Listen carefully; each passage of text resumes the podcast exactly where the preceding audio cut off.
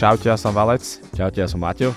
a v tomto podcaste sa vám budeme snažiť ukázať, že viera v modernom svete nie je mŕtva. A stále má zmysel, tak poďme na to. Poďme, poďme, God bless.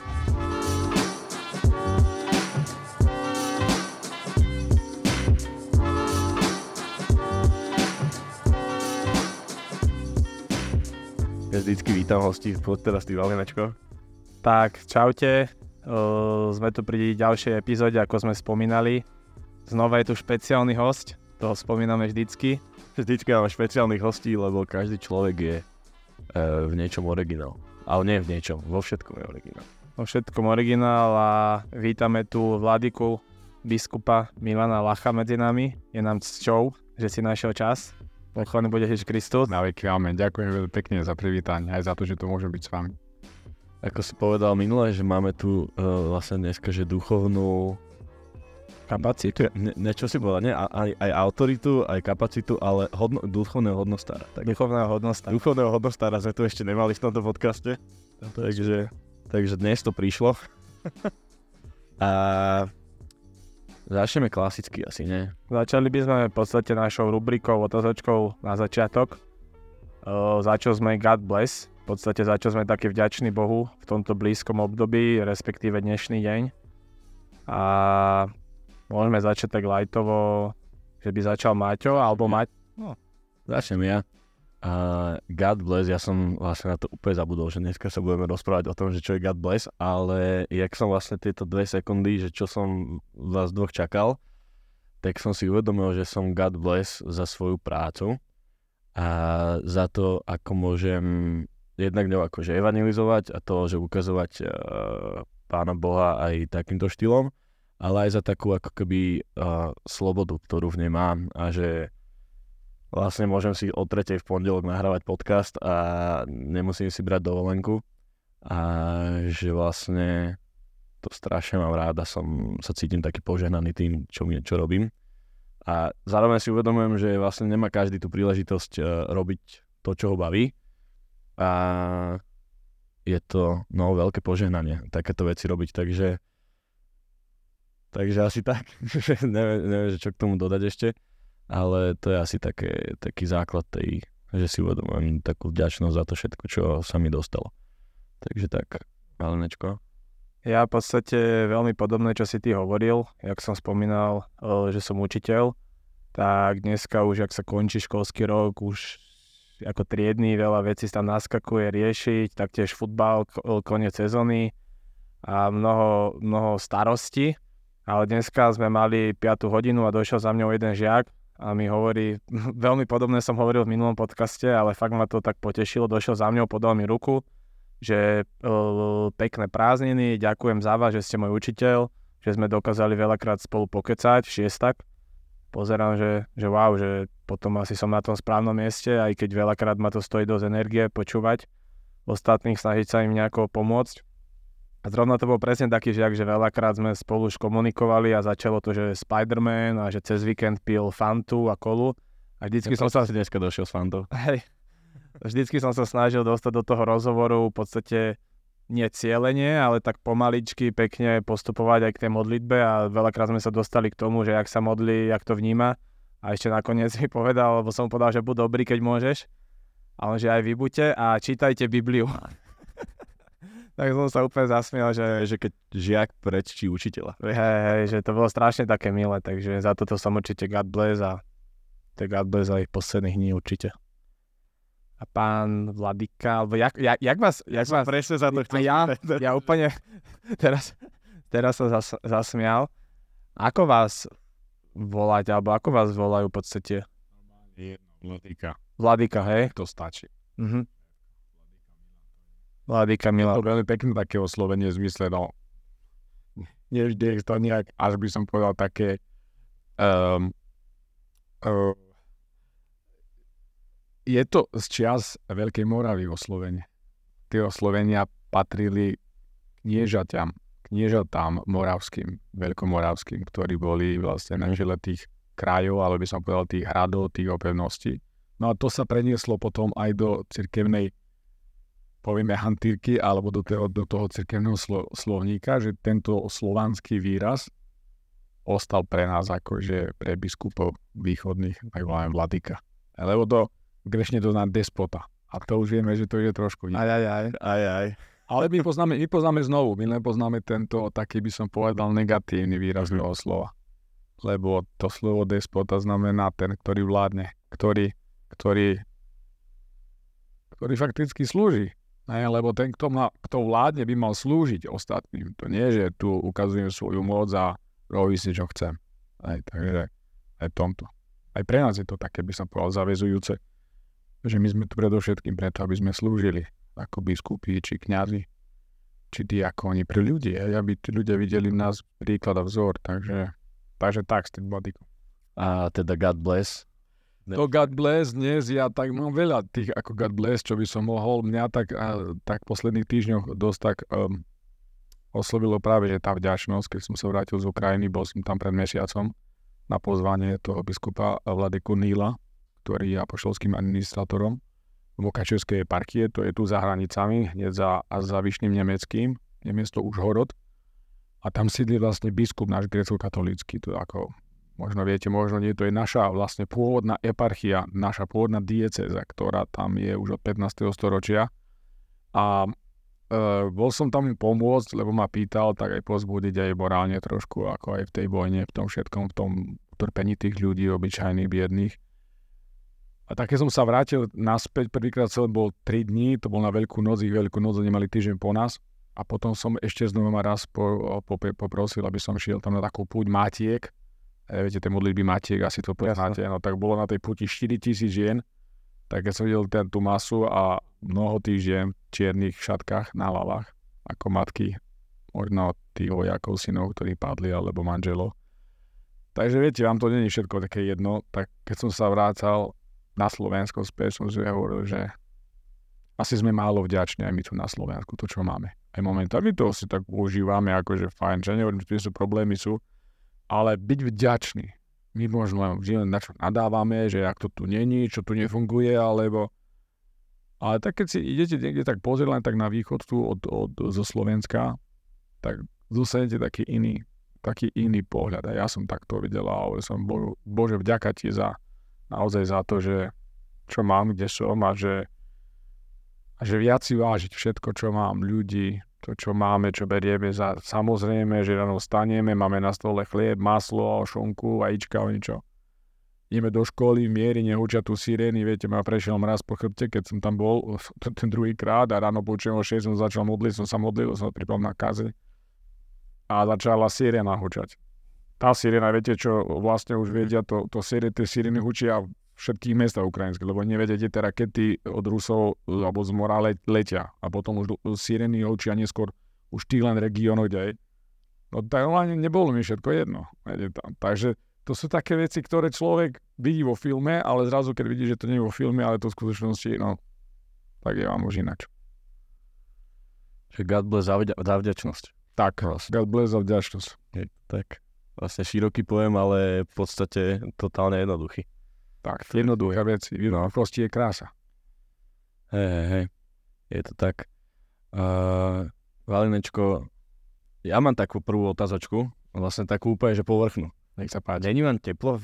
Na električke som na to úplne si mysl, som spomínal, že keď prídete takto oblečený v podstate, že či vám fakt není teplo a respektíve to máte nejak striktnejšie, ako možno naši katolícky kňazi, ktorých vidíme často v nejakej košeli rozopnutej alebo... Nie, nie je to nejak. Tak je mi teplo teraz, keď je vonku 30, tak pravda, že, že je, je teplo, pravda, že je mi teplo, ale dá sa na to zvyknúť. Ale znovu to zase, to nie je to najdôležitejšie v našom živote. Samozrejme. Hej.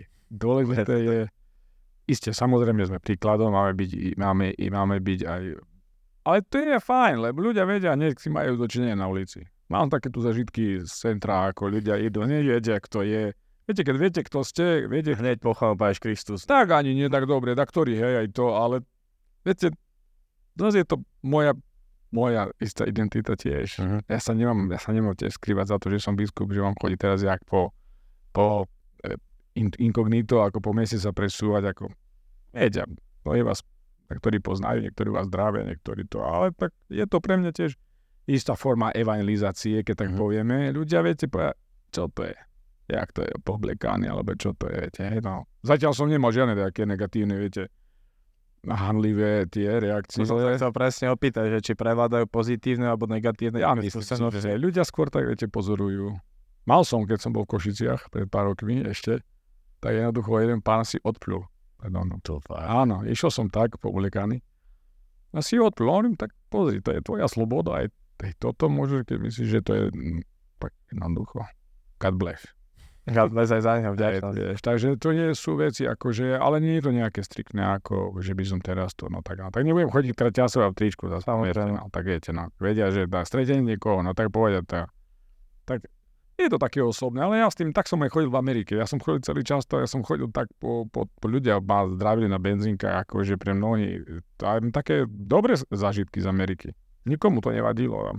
Tá vieš, vy ste skáde, vy ste z jakej cirkvi, pravoslávnej, ktoré? Ja som tiež pravoslávny. Hovorím, to ja nie som pravoslávny, ja som grecko-katolík. Ako to my máme takú lidu? Ja, hej, fú, super, no to je...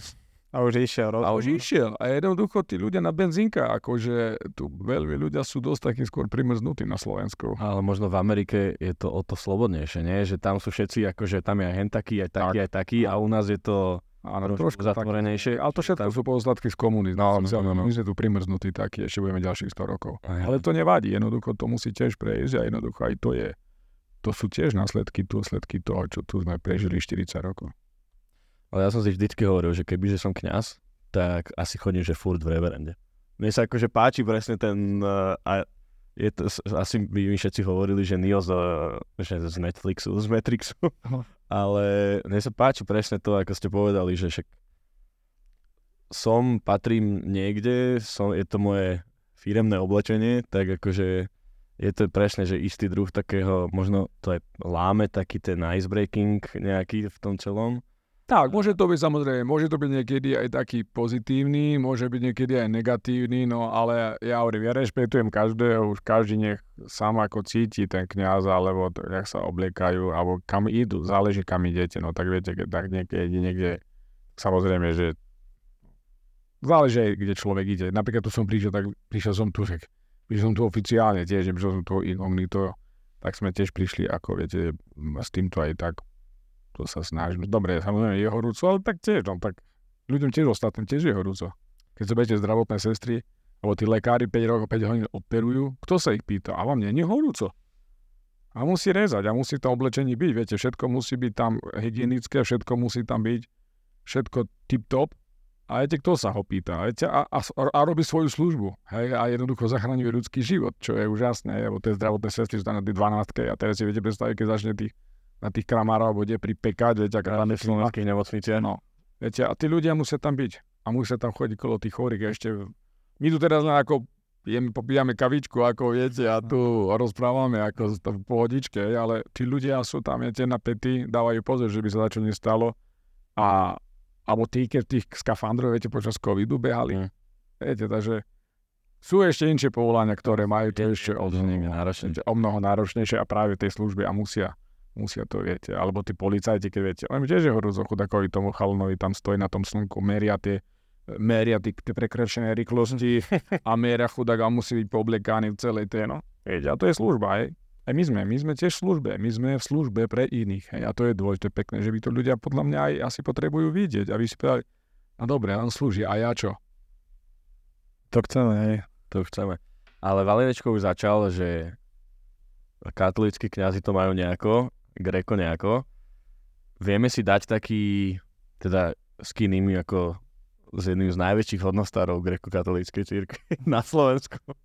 By sme si to zadefinovali, lebo aspoň ja, a to akože od malička vyrastám v rimokatolíckej církvi, tak až postupne som začal spoznávať, že aký je ten rozdiel, potom zrazu bol jeden kňaz na omši akože viac vyčačanejší a som si hovoril, že prečo to je.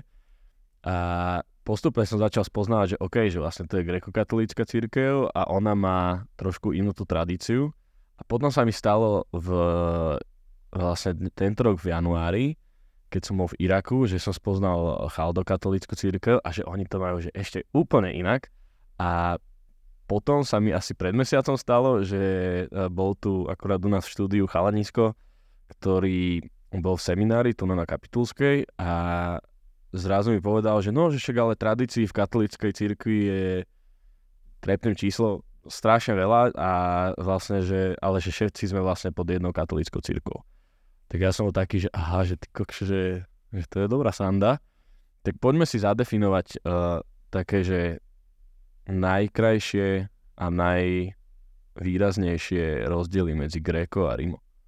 Ja by som začal trošku možno asi zo širšia, ako si už spomenul, že, že si do chaldejských katolíkov si bol v Iraku. Uh, momentálne je 23 katolických církví vo svete. 22 východných katolíckých církví a jedna rímskokatolícka církev. Teda to je možno také základné rozlíšenie, že to nie je len jediná grecko-katolícka církev. A potom sú, taký, je, sú taký, je takých 5 tradícií, ktoré sa počas stáročí od počiatku, kedy kresťanstvo sa stalo, sa stalo verejným štátnym náboženstvom, kedy už neprenasledovali e, e, veriaci, neboli mučeníci, viete, máme tie martyrológia, kde tam je životopisy svetých. Takže e, tá byzantská tradícia, do ktorej patrí aj naša grecko-katolická církev, od ktorej sa odvíja, ktorá mala svoj, taký by som povedal, inšpiračný základ v Konštantinopole, viete, to je dnešný Istanbul, ktoré bolo vlastne sídlom, centrom vlastne byzantskej ríše. Ale okrem nej je, je tzv. arménska tradícia, že celá arménska církev má svoju vlastnú tradíciu na východ od Konštantinopolu, kde viac menej aj dnešné Arménsko, ale to Arensko bolo o mnoho väčšie, to bolo zasahalo skôr do jednej tretiny dnešného Turecka z východu, aj Aradat a tak ďalej. No a potom, sú, potom je antiochická tradícia, podľa veľkej takej, by som povedal, tejto mm, mesto, maličké mestečko momentálne v, v Sýrii.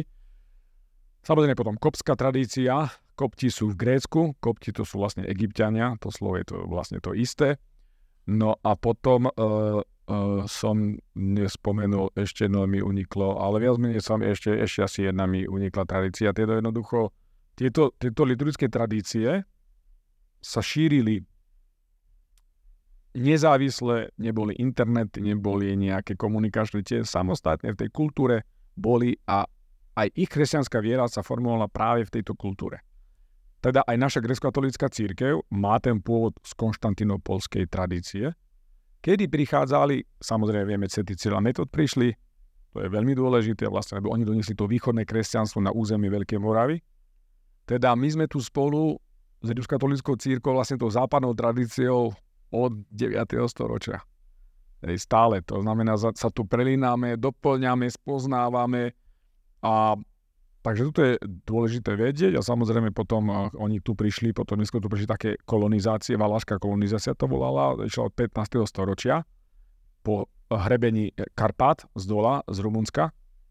Boli to pastier obyčajní ľudia, ktorí jednoducho išli po tých horách, Karpátov, ovečky a tak ďalej. A mm, potom vznikla vlastne grecko-katolická církev v roku 1646, práve v tomto o, už spomínanom o, o, bola Mokačevskej eparchii, bola tzv. Užhorodská únia. A tam vlastne my sme sa zjednotili ako predtým pravoslávni, sme sa zjednotili s katolickou církou a sme začali patriť pod Rím, pod svätého Otca. Teda aké sú rozdiely? Rozdiely sú práve e, tej liturgickej tradícii. Podstata je tá istá. Osláva Krista, viera Ježiša Krista, verím, e, Nicesko-Carihradské e, význanie viery, ktoré sa modli, e, modlíte aj vy na svetých omšiach, uh-huh. je to isté. To znamená, prvých 7 koncilov, prvých 800 rokov vlastne dogmaticky vieroučne boli spoločne zadefinované a spoločne akceptované. To znamená, aj pravoslavná církev momentálne má mnohé tie veci spoločné. A potom až do roku 1054, kedy vlastne církev bola jedna. Neboli církve, že no tu je rímskatolícka, teraz tam je pravoslavná. Bola jedna církev, 1054 a potom sa to začalo až deliť, keď vlastne vznikla schizma a tak ďalej a vlastne potom sa to začalo aj odčleňovať a, a hľadať možné rozdiely, aj napätia rôzne. My sme povolaní vytvárať jednotu. Teda tá, to, čo možno nás oddeluje, alebo čo, čo nás spája, to je viera Ježiša Krista, oslava Boha, to je celá tá liturgická tradícia, Božie slovo, ktoré je prameňom, základom našej viery a čo nám dáva život, lebo to Božie slovo je Ježiš Kristus. A tá potom ten odtienok tej, tej odlišnosti je práve v tom, že, že viac sa prežíva viera srdcom. Viac sa pôsobí na srdc spev, mhm. hudba, ikony, sviečky, celá tá atmosféra vytvára vlastne tu, že ono trošku ten prístup k človeku nadoberá, nadobúda trošku. Čiže také nemočnejšie to je, dá sa povedať? Dá sa povedať, že ide aj pôsobiť na zmysly viac. Mhm. Viac, nehovorím, že rozum je vytlačený tak na bok, Mhm. ale viac srdce. Srdce je zatiahnuté, by som povedal, zaangažované viac do, aj do tej liturgie. Keď ste tam, keď ste na tých bohoslužbách, vidíte, že jednoducho niečo, niečo to, to každý sám musí to, treba to vyskúšať. Príde a uvidíte. A samozrejme potom aj tá disciplína, kanonická, právna, je trošku odlišná. Ale Napríklad taký najväčší, čo každý vidí hneď, sú vlastne tí ženatí kňazi, ktorí máme, hej. Takže to je možno trošku také, ktoré robí vlastne tú odlišnosť. Treba povedať, že aj v západnej cirkvi boli, bolo ženaté kňazstvo do 14. storočia. E, takže to nie je vec nejaká historicky na posledných storočiach odlišná, ale v tých prvých storočiach, 13 storočí, 10 storočí, 12 storočí, aj v západnej cirkvi boli, boli, boli ženatí kňazi, ktorí, ktorí fungovali, pôsobili. A takže to sú také možno veci, ktoré sú samozrejme možno trošku odlišné, nezvyčajné, ale myslím, že dôležité je vždy hľadať, viete, tú podstatu tej veci. A to je, aby sme my boli svetkami Kristovej lásky v tomto svete. To je dôležité. Viete, čo, akákoľvek tradícia je, dôležité aby sme boli s Bohom, aby sme Krista mali v srdci a aby my sme boli v jeho Božom srdci. A čo je pre vás na tej greko tradícii také najkrajšie, alebo čo vás teda najviac, čo, po čom vám srdce najviac túži v tej gréko? Tak to je liturgia jednoznačne. Ja som od mála v tom vyrastal, v tejto liturgii. Samozrejme, takže spev a to je pre mňa to je ako pre mňa, viete, my nepoužívame žiadny hudobný nástroj oficiálne na liturgii. Všetko ten najdokonalejší nástroj, ktorý je, existuje ľudský hlas. Kto spieva dvakrát sa modlí. Tak, tak, vidíte. takže, takže toto mňa ako, tá, samozrejme aj potom aj, aj tá teológia, aj tie texty, lebo skutočne vyjadrujú celú tú krásu tej viery, lebo to, čo sa modlíme, to my veríme. Hej, to, čo my sa modlíme spoločne na tej liturgii, to je obsahom našej viery. Hej, to je staroveké príslovie, alebo také pravidlo lex orandi, lex credendi. Znamená, čo, čo sa modlíme, to vlastne my veríme. A to je pekné, lebo tam fakticky človek nemôže nejaká tvorba byť, že teraz my si... Hej, a východná cirkev je trošku viac taká opatrnejšia v tom, nejakej tvorbe. My sa modlíme teraz. Hej, že ideme tvoriť, že čo nám duch hovorí. Duch hovoril tým, ktorí, ktorí zostavovali liturgiu, ktorí zostavovali tie texty. To, bolo, to sú texty, ktoré boli premeditované mníchmi, tichosti, v samote, v pôstoch, Božie slovo a oni to naformulovali a my sme verní tejto a, a my to používame. Samozrejme nehovorím, že neexistuje, nejaká tvorba nová. Pravda, že existuje, keď máme nových svetí, napríklad naše, našho blahorečené blahoslaveného Gojdiča, biskupa Pavla Gojdiča alebo Bazil, Vasila Hopka, tak, sme, e, tak sa vytvorili napríklad im, jemu liturgické texty sa vytvorili, hej, ktoré používame, sú nové, ktoré pre 50 rokov ešte neboli. Hej, takže aj tu je taká, by som povedal, novosť. Aj tu sa zavádza, ale samozrejme má isté kritéria, ktoré sa rešpektujú. A existuje v gréko-katolíckej církvi, akože poviem to teraz úplne sprosto, že niečo ako mládežnický zbor, že e, taký, že gitarka... Pravda, že, pravda, že, A- aj, pravda, že, no, že stále je, to, sú tam akože období tých piesní pravda, tradičných. Že, pravda, že, pravda, že, viete, lebo tá, znovu je to tento vplývanie vzájomné. Jednoducho, uh, aj my chceme byť takí, ako tu v susednom blízkokatolickom kostole. To znamená, ten vplyv je. Mhm. Hej, je a mnohí to mladí praktizujú a hľadajú, však isté, dobre to je vedieť, aj dobre, že to takto prežívajú vieru, ale našim poslaním takisto ako biskupov je tiež ich, by som mal pozbudzovať a usmeniť práve k tomu, aby oni takisto hľadali aj svoju identitu, to, že čo bolo to pre nich pôvodné, aby oni ostali takisto verní tomu dedictvu tých východných církví, ktoré my sme zdedili. My sme my sme to dostali, my sme to tiež, ja som to, ja tiež som hral na gitáre, ja tiež som spieval v medickom zbore, takisto som brnkal a jednoducho mladížské pesničky, to všetci sme s tým vlastne prešli, aj, ale či som bol starší a som si viac uvedomoval vlastne aj tú spojitosť s tým práve s tým spevom a tým, no, s tým, poviem, čo sme dostali od tých generácií, ktoré boli pred nami. Aj. O to viac, že viete, tá, naš, tá církev naša bola úplne totálne e, zrujnovaná, zlikvidovaná. V 50. roku vlastne zo všetkých slovníkov, si viete predstaviť, zo slovníkov si dali tú námahu, vyškrtli pojem grécko-katolík komunisti v Československu. To som si vlastne neuvedomil. No, No. a viete, keď zoberiete stále a, a, a až v 68. tak, akože dobre, tak pomaličky nás tolerovali aj do toho 89. 10. roku, to my sme tu boli trpení. To sme boli tu trpení, že tu sme. Takže to nebolo také ľahké. Mnohí mladí ani o tom. To je dobré o tom, že hovoríme. A ja si myslím, že o to viac, viete, že, že človek, tí ľudia nasadzovali svoje životy, viete, práve preto. Oni mali, no tak to je tak, no to a my to teraz zabalíme a nie je to také dôležité. No, ale je to dôležité.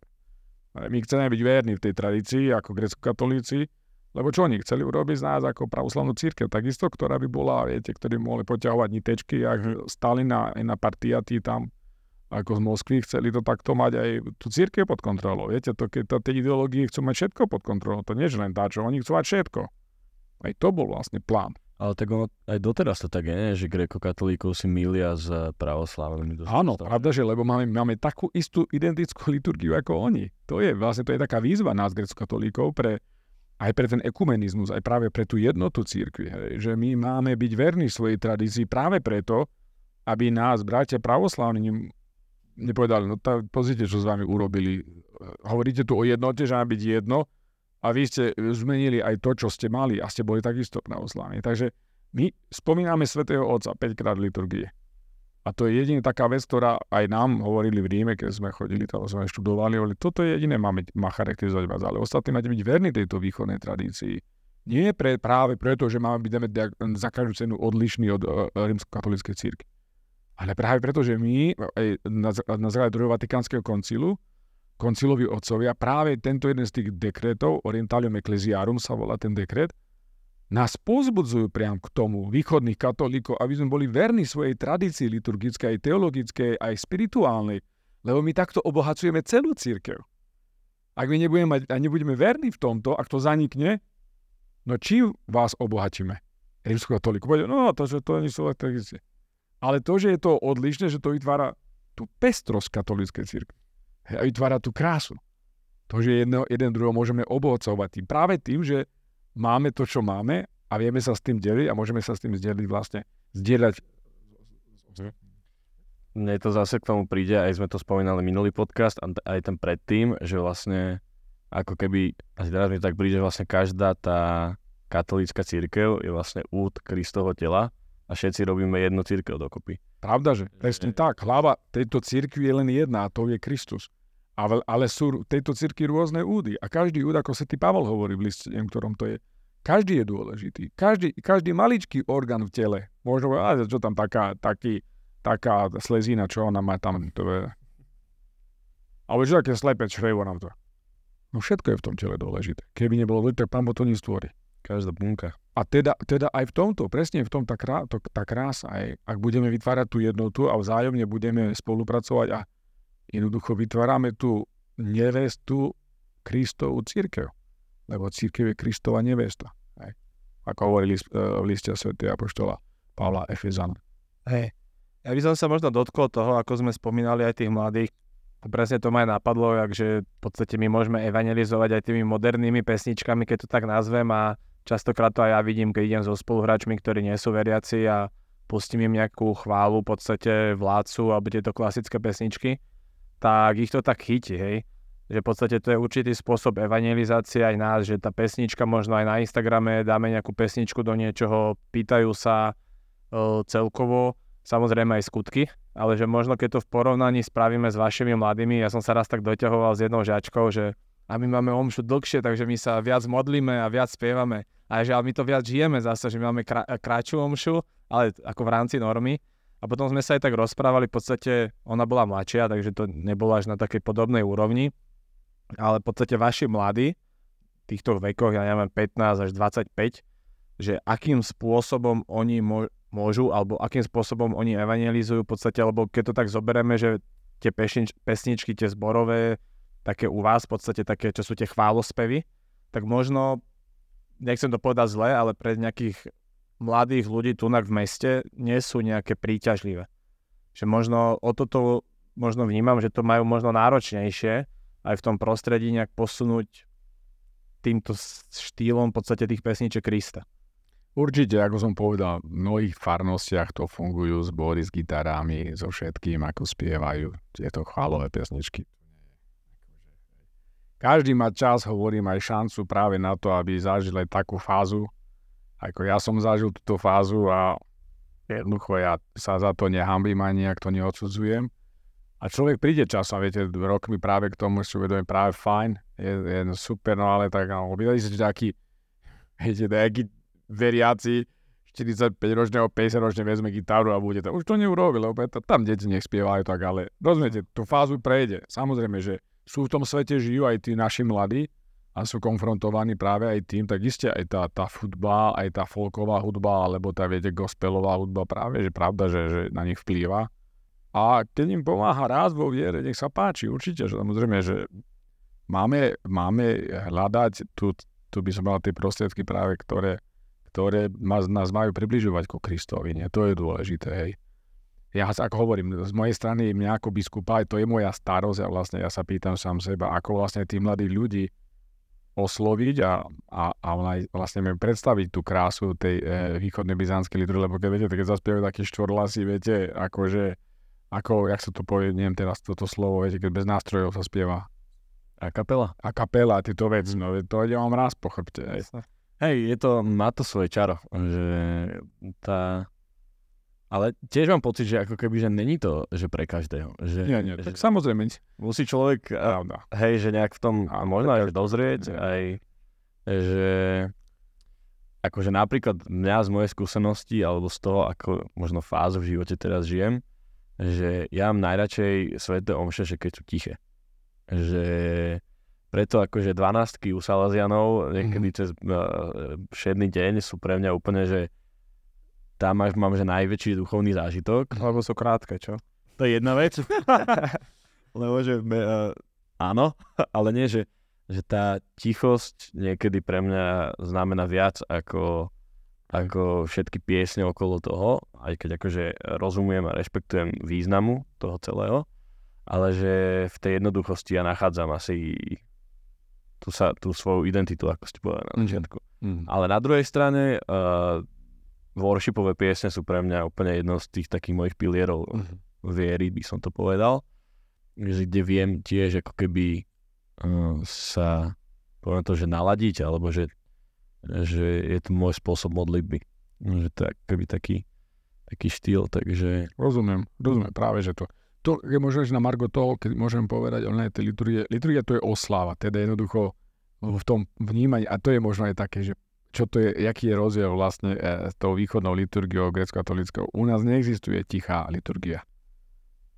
To znamená, je to oslava a teda keď sa oslavuje, tak sa čo? Tak poria, tak sa spieva. Mhm. Hej. prejav oslavy. A teda preto aj vo východnej tradícii, pomaličky to začíname zavádzať vlastne aj tu na Slovensku, a ešte to súvisí práve s tým, že vo Veľkom pôste, vo všedné dni, od pondelka do piatku, sú tzv. aliturgické dni, kedy sa neslávi Eucharistia. Práve preto, lebo liturg- Eucharistia pre nás je oslava, je niečo paschálne, to, čo vyjadruje radosť z, z, z mučenia, smrti a zo skriesenia Krista. Teda počas tohto obdobia, toho 40-dňového obdobia, v tých dňoch od pondelka do piatku, Eucharistie ako také nie sú. Sú iné, no, sú iné bohoslužby, ve, vešpery, večiereň, kde sa špeciálne e, takéto bohoslužby, ktorá sa volá liturgia vopred posvetených darov, kde sa rozdáva sveté príjmanie. Čiže vlastne ako na Veľký piatok. Veľký piatok. Áno, áno, Hej. áno, my to, a my to máme 40 dní, akože, to je tých 6 týždňov. Ako v tomto. Takže viete, aj toto ukazuje vlastne aj tú úctu k Eucharistie, alebo možno prejav Eucharistie. Prejav úcty k Eucharistie. To znamená, Eucharistie je dôležité pre všetkých kresťanov. To nie je povedané, že tá Eucharistia, ako viete, to Ježišovo telo a jeho krv, to je pokrvom na ceste do, do väčšnosti pre každého z nás. Hej, takže to chcem povedať, že, že práve teraz už vlastne po tej paske, po Veľkej noci, aj všeobecne spieva, je spieva, sa spieva a sa oslavuje pán Uh-huh. vlastne týmito hymnami a, a celou to liturgiou. To je akože veľmi zaujímavá informácia, že tak, že, a čiže Na Slovensku to ešte nie je, ale že v Postupne, postupne sa to zavádza, už je na Slovensku, hej, ale ešte úplne sme, chce to taký istý taký, viete, proces, hej, napríklad pred pár rokmi tiež sme si nevedeli predstaviť, či budeme dávať malým deťom sveté príjmanie. Malým deťom, nemluvňatám, hej, to, nie, to je tak, ďalší taký možno rozdiel, ktorý možno je, že my dávame tzv. E, sviatosti kresťanskej iniciácie hneď na začiatku malým bábetkám. To znamená, hneď dostanú sviatosť krstu, sviatosť birmovania a sviatosť Eucharistie. A maličké deti pristupujú k Eucharistii do takého 5. 6. roku a to rodičia musia odsledovať. To je tam taká, by som povedal, spolupráca tých rodičov, že oni sú tí prví katecheti. Kedy oni vidia doma, že to dieťa vie rozlišiť, čo je zlo. Že keď ono už hreší, keď robí vedome. A vtedy povie mamka, no už na sveté príjmanie ty nepôjdeš, pána Ježiša nepríjmeš, lebo jednoducho ty sa musíš na to pripraviť prvou svetou spoveďou.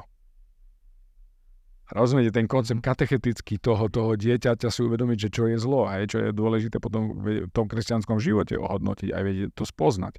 Hej, takže to je tiež taká, by som povedal. A tiež to boli obavy, že ako to pôjde, nebudú, rímskatolíci budú z toho akože confused, že jak to bude a to všetko pekne, hladko prebehlo, žiadne problémy neboli, všetci sú OK s mhm. tým a ide sa ďalej. Viete, my sami si vytvárame niekedy, že čo bude, to, nerieš to, zavedeme, vidíš, to je krásne, to je vlastne, to bude pre obohatenie každého to, keď sa to akože znovu obnoví. My stále vlastne, to čo som povedal na začiatku, si pamätáte, že ten dekret druhého Vatikánskeho koncílu nás východných katolíkov zavezoval k tomu, aby my sme obnovili všetky tradície, ktoré my sme mali v tej liturgii a v tej našej cirkvi. Že my sa len vraciame naspäť k tomu, my, my sme, vyplňame druhý Vatikánsky koncil. Teda jednoducho my sme, pre nás to bolo, lebo my sme nemali reformu liturgie. Hej.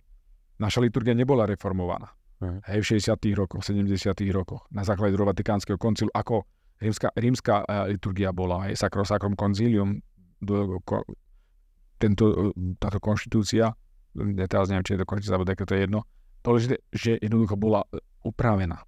Skrátka, aby ľudia si vedeli predstaviť, že sa to vlastne u vás je neporušený, hej, že... bez nejakého, nejakých zmien. A u nás sa to počas druhého Vatikánskeho vlastne, po. že po Vatikánskom. Po druhom sa vlastne že otočila. Áno, zaviedla sa reč ľudu, Hej. teda jednoducho už nebolo v latinčine všetko, mm-hmm. to znamená všetko bolo v, v, v reči ľudu. My sme mali v reči ľudu už tisíc rokov predtým. Toto mm-hmm. bolo, viete, novom Cyrila metóda. On prišiel a on zaviedol tú liturgiu v reči ľudu. Hej, on je, jednoducho to bolo čo nemysliteľné. Hej, takže no, a potom samozrejme, že áno, že sa oblajil tvárou, tvárou ľudu, kňaz sa obrátil, áno, tak ďalej. Ja ešte k tomu uh, príjmaniu, mne to akože mne to zdáva strašne logický zmysel v tom, že vlastne, že, že jasné, že dajme deckám už e, príjmanie od začiatku a je tam asi taký pekný výchovný aspekt, aj psychologický, že vlastne hej, že poviem ti, že teraz nemôžeš ísť a to dieťa si asi lepšie uvedomí, že OK, vlastne som robil niečo zlé a nemôžem prijať telo Kristovo a uvedomí si vlastne tú hodnotu toho celého.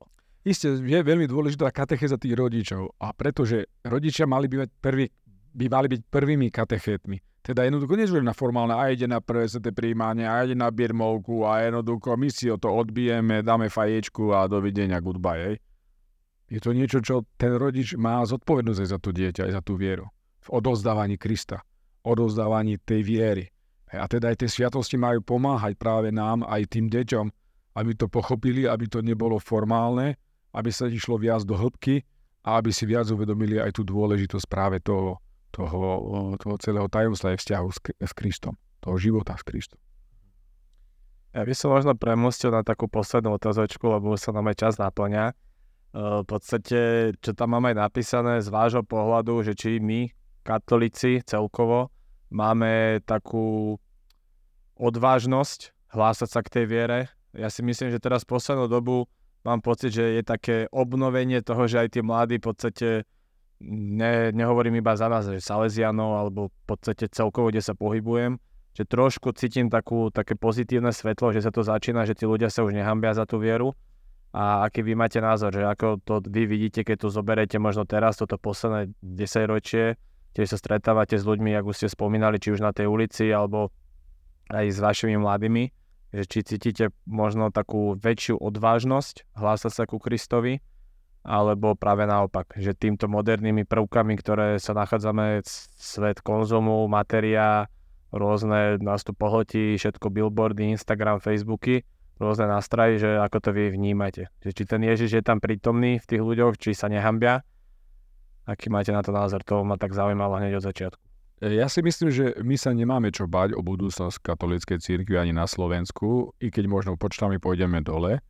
Jednoducho musíme sa s tým uh, vyrovnať.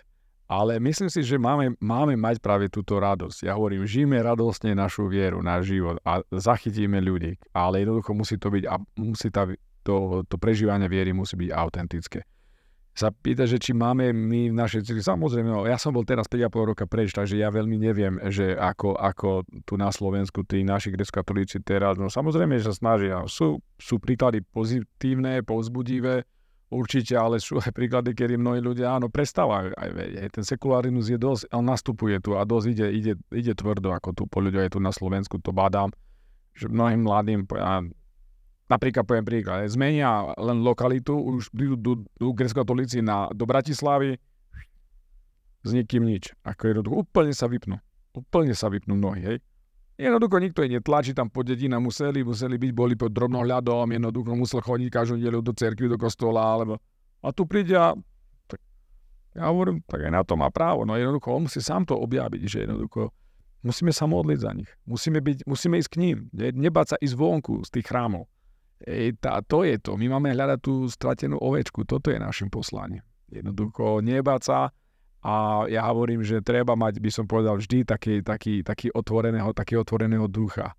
A nie, nie byť taký úzkostlivý alebo nejaký. Jednoducho my všetky máme oslavovať, uh, neoslavovať, ale ohla, oslovovať a máme ich, a máme ich pozývať to k tomu životu s Kristom. Lebo to je niečo, ak ja mám, príklad poviem, ak ja viem o nejakej, o niečom dobrom, tak ja sa, čo som zistil nejakú informáciu, tak keď som mám tých kamarátov, tak sa s tými zdieľam o to. Vieš, počuj, tam som videl a tam toto majú lacnejšie, ale ja neviem čo, hlúposť, hej. Príklad, to nedá sa ani porovnať. A keď ja viem, že Kristus mi dáva, Ježiš Kristus mi dáva nový život, a ten život ja už môžem v radosti zakusovať tu, na zemi, tak bol by som hlupý, ale by som bol čudák, aby ja som túto, túto moju skúsenosť a radosť nezdielal s inými. Lebo ja chcem, aby aj ty si mal väčší život. Lebo ten väčší život to nie je o, o tom, že len tu, že sa máš dobre, ale že my aj po smrti veríme, že Kristus nám dáva väčší život a radosť a pokoj, ktorý nám nikto iný nedáva. Takže ja som aj ako biskup, eh, ja som, ja som, uh, mám nádej, že iste nebude to vždy také super, viete, že čísla pôjdu nejaké, čísla, štatistiky, viete, pre mňa veľmi neznamenajú veľa. Som veľmi opatrný s číslami a hlavne, keď sa narába s číslami z cirkvi, tak to je také, by som, by som bol veľmi taký zdržanlivý, čo sa týka počtov. Vždy je dôležitá, viete, kvalita. Ježiš mal 12 apoštolov a vedel premeniť a založiť církev. Teda jednoducho toto je vždy pre mňa takou inšpiráciou, tie skutky apoštolov, viete to, čo tam to prekvasilo tak, že jednoducho tí ľudia dali život za Krista. To je otázka. Sme ochotní dnes zomriť za Krista? A to je, myslím, že to je otázka pre každého jedného z nás.